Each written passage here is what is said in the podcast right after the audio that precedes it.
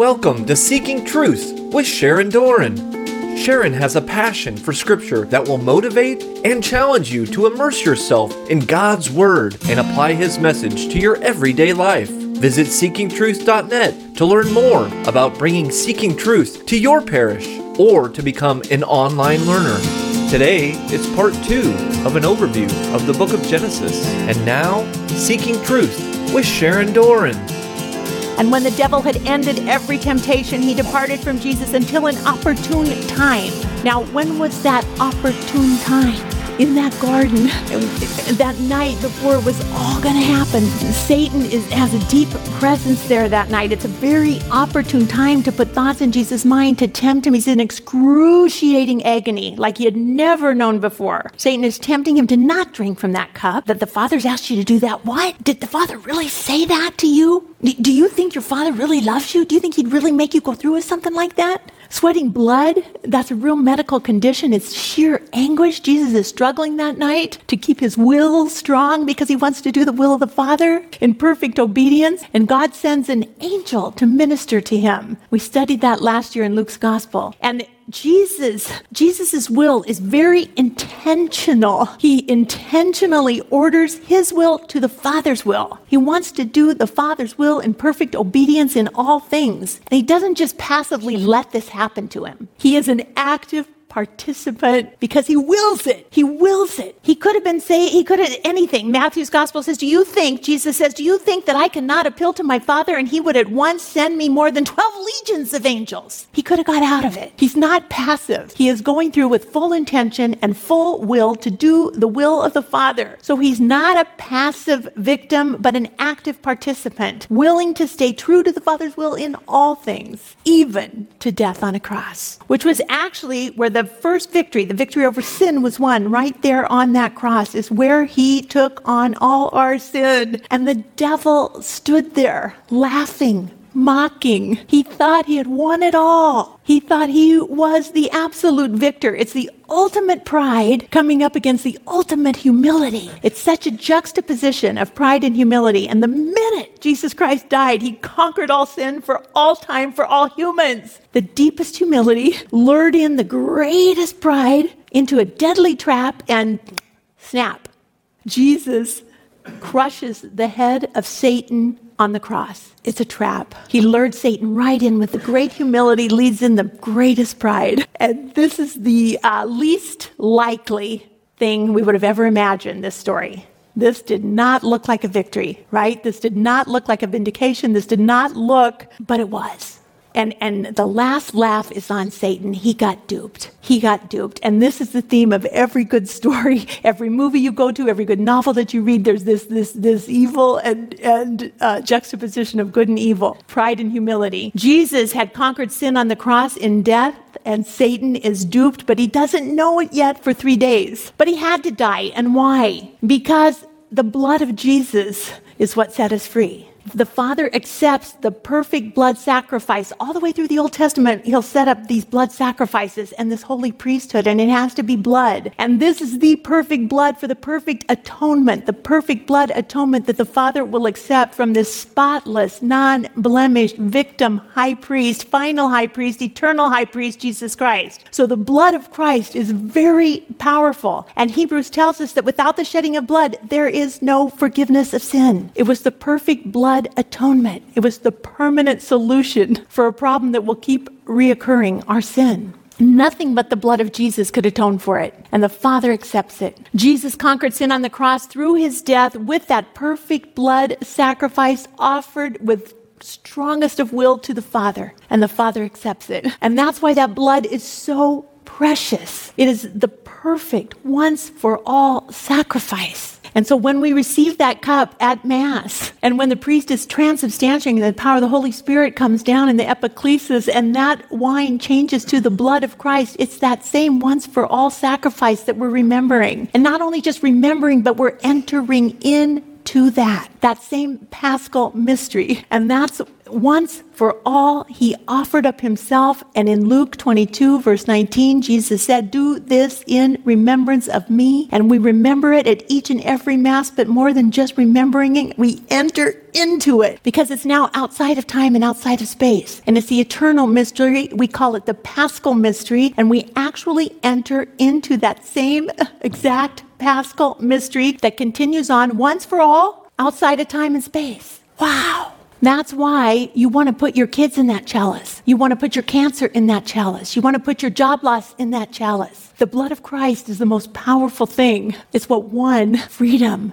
It's what unbound us and set us free, the blood of Jesus. So Mass is a place where we can again actually walk with God in the garden again. The tree of life is always front and center. That's Jesus, the crucifix. It's supposed to be on every altar during the sacrifice of Mass and we eat from the tree of life again. We pick the leaves, and the leaves are for the healing of the nations. And it's the medicine of immortality, the bread of angels, the new heavenly manna, the heavenly food, viaticum. It's all those things. Jesus, he, Jesus, entered once for all into the holy place, taking not the blood of goats and calves, but his own blood, thus securing an eternal redemption. Nor was it to offer himself repeatedly, time and time and time again, as the high priest enters the holy place yearly with blood not his own. For then he would have had to suffer repeatedly, over and over and over again, since before the foundation of the world. But as it is, he has appeared once for all at the end of the age to put away sin by the sacrifice of himself we actually enter into that same paschal mystery that continues once for all outside of time and space for all people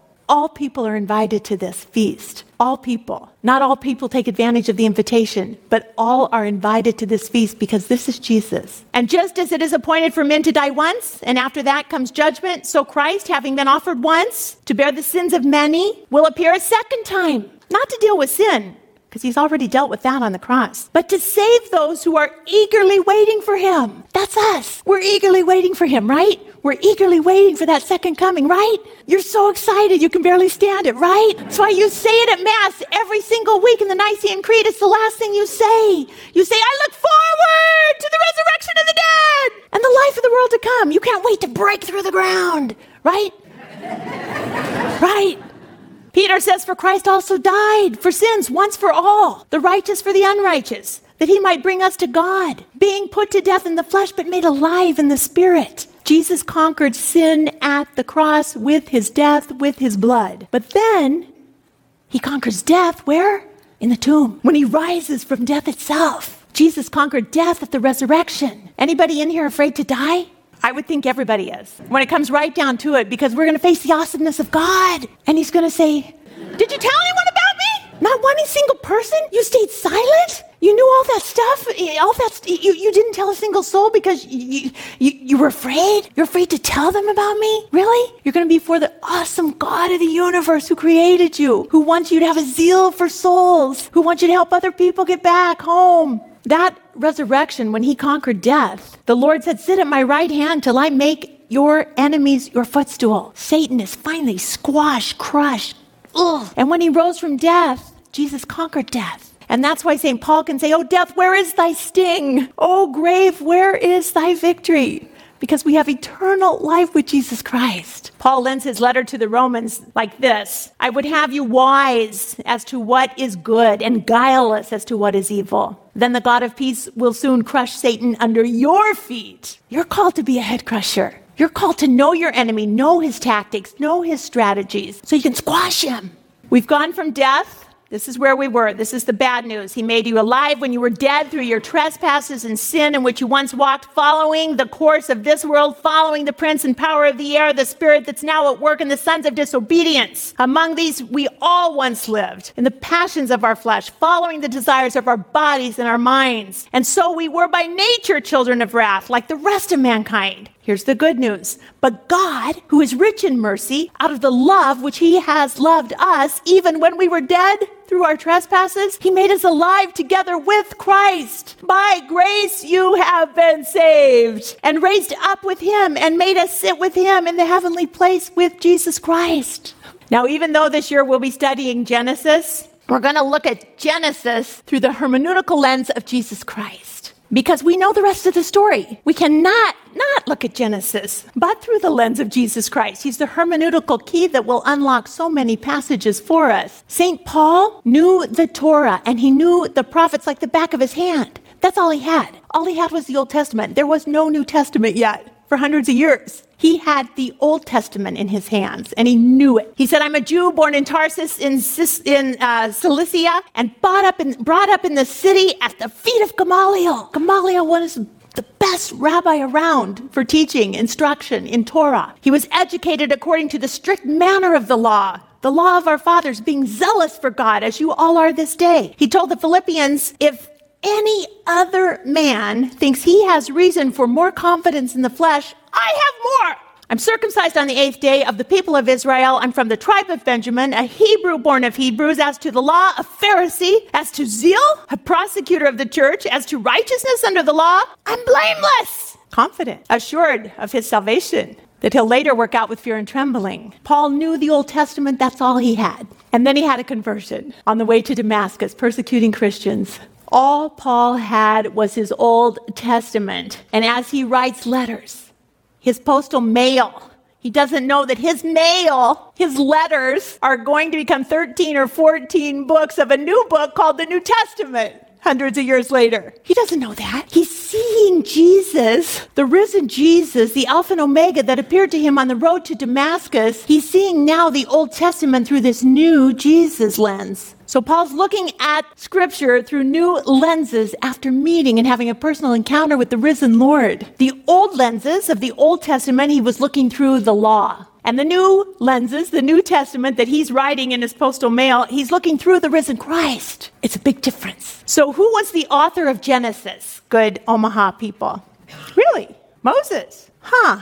That's what everyone thought for the first 17 centuries. Moses. Both Jewish and Christian sources, our dear old friend Moses. Everyone for 17 centuries agreed that Moses wrote Torah. Not only Genesis, but the entire Torah, the book of the law. And that is five books. And the Hebrews read from, from uh, left to right Genesis, Exodus, Leviticus, Numbers, Deuteronomy, all authored by Moses. The Greeks called the first five books the Pentateuch. 17 centuries. Even Jesus himself the New Testament is calling it the book of Moses, right? Jesus himself. Traditionally, God revealed Torah to Moses at Mount Sinai in a verbal fashion, and Moses transcribed the dictation verbatim, word for word, from God. Although God stepped in to write the Ten Commandments, right, with his own finger. The finger of God wrote the first two stone tablets. But in the Talmud, rabbinical commentary, some believe that God may have revealed Torah piece by piece over the 40 years of desert wanderings to Moses, but still Moses recorded it. But then came the documentary hypothesis theory because we are so enlightened now. And the documentary hypothesis theory, frequently identified with the German scholar Julius Wellhausen, was almost universally accepted for most of the 20th century in biblical scholarship. But the consensus has now collapsed, and that's big news. That's big news. Older Bibles, and some of you might have an older Bible, and you might still get a JEPD footnote at the bottom in your commentary. But the most recent movement is away from that. Um, like David Carr in his book Changes in Pentateuchal Criticism says the consensus of the DH documentary hypothesis theory have now collapsed or in the midst of collapsing. Hebrew scriptures interpreted by German scholars post Reformation who don't speak Hebrew, who don't know Hebraic oral traditions, are coming up with this theory imposing on the text something that is not there, not seeing the text as a unified whole. Uh, and they came up with this JEPD documentary hypothesis saying that Torah was not revealed to God by Moses, but represents a composite account from several documents. Four basic sources the J, Yahwehist, the E, Elohist, the P, priestly source, and the D, Deuteronomist source. How many have heard of these? Yeah, we're trying to debunk this right now. This is what the theory was, and it was all over the place. And there was also a redactor uh, the postulate of this combination of sources into put them all in their current form an editor called a redactor took all these pieces and parts and put them all back together and, and came up with with with this idea JEP the redactor and the D sources and here are the scrolls and this color wrote this and then this color wrote this and then this color wrote this and then this color wrote this and then we think they came in here and wrote this and then the redactor put all these together and and it looks something like this. This is who wrote Genesis and Torah. This is a theory. It, it, it, also led to the historical critical method of biblical scholarship. Do you know what a theory is? In the dictionary, I looked it up. A supposition or a system of ideas intended to explain something, especially one based on general principles independent of the thing to be explained. Hmm. Some synonyms argument, assumption, concept, doctrine, speculation, suspicion, codification, conjecture, impression, presumption, formularization. No proof of this theory has ever been found. None of the sources, none of the writings, none of the pieces, none of the parts. Nothing in the Dead Sea Scrolls found in 1946, nothing, nothing no sources from this theory have ever been found. Julius Wellhausen died in 1918. He was the German biblical scholar and Orientalist behind this the originator of this theory. He was the son of a Protestant pastor and he studied theology at the University of Göttingen, a very prestigious university founded by King George II and president of the university. And he became a specialist in Old Testament history in, and uh, he was there through 1870. In 1872, he was appointed a theology professor at a different university, but he resigned from faculty 10 years later in 1882, stating he must resign for what? Reasons of conscience. He has to step down for reasons of conscience. And this is what it said in his resignation letter. And I quote, I became a theologian because the scientific treatment of the Bible interested me. Only gradually did I come to understand that a professor of theology also has the practical task of preparing the students for service in the Protestant church. And that I am not adequate to this practical task, but that instead, despite all caution on my part, I make my hearers unfit for their office. I make these pastors unfit for their office. Since then, my theological professorship has been weighing heavily on my conscience, and I must resign. The scientific treatment of the Bible interested me. Friends, the Bible is not a science book. The Bible is not a history book. And if you can't take a scientific dissection of the Word of God, and that is exactly what the documentary hypothesis did, it dissected the living, active Word of God that is God breathed, that is supposed to be whole and living and active and interpreted as an entire canon all the books fit together perfectly like a jigsaw puzzle. Everyone inspired by God, by different authors at different times across different countries, and, and, and they all fit. And it must be a unified whole, not dissected into pieces and parts. You know, I'm an old high school science teacher. What happens when you take something living and then you dissect it? Which you all did in seventh grade when you had to dissect your frog and you laid him on the tray and you started chopping him up with your friends and you had to find all these different pieces. Your teacher said, I want you to find the spleen and the liver and the stomach and the heart. And you had to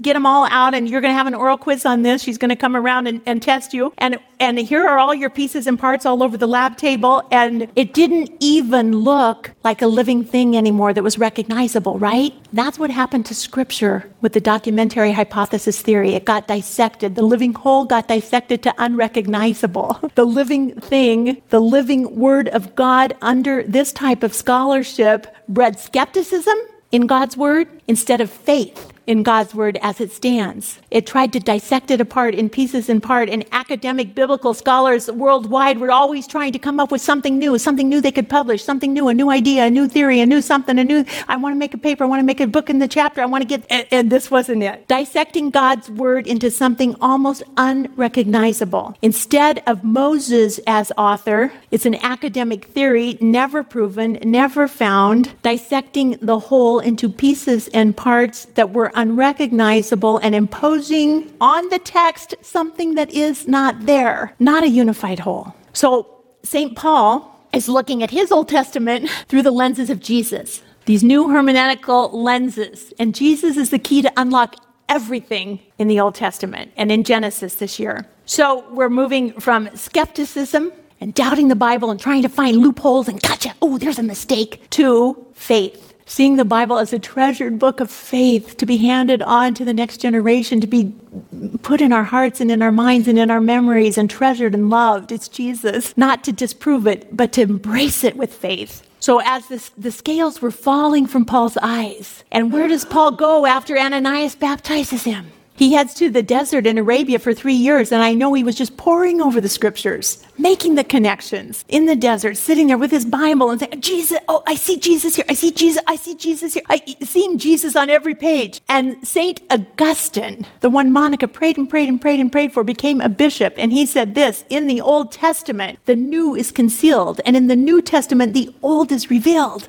So we're going into hidden territory in Genesis, but it's all going to be illuminated when we put on our Jesus glasses. So St. Paul has that Old Testament. He goes into Arabia for three years, and I'm sure he prayed and I'm sure he poured over it. He's full of the Holy Spirit and he starts understanding insights. And that's why we read his letters to this day. And we will be studying Romans and Ephesians next year. They wrote the book for us for this class. We order 500 books from them every year, and I, we're their biggest order. And I said, You don't have one on Paul. I, well, we have Acts and Pauline letters. I said, No, we want meat. We want one book. We want Romans. And they said, How about Romans and Ephesians? Perfect. Paul was now looking at scriptures through new lenses after meeting Jesus. The Torah came alive in a new way. The Word of God is living and active in a unified word. The entire canon of Scripture started making sense. So I like this little comic Moses or Moses, J E P D. And the artist B.A. Miller puts the caption One case where four part harmony doesn't work.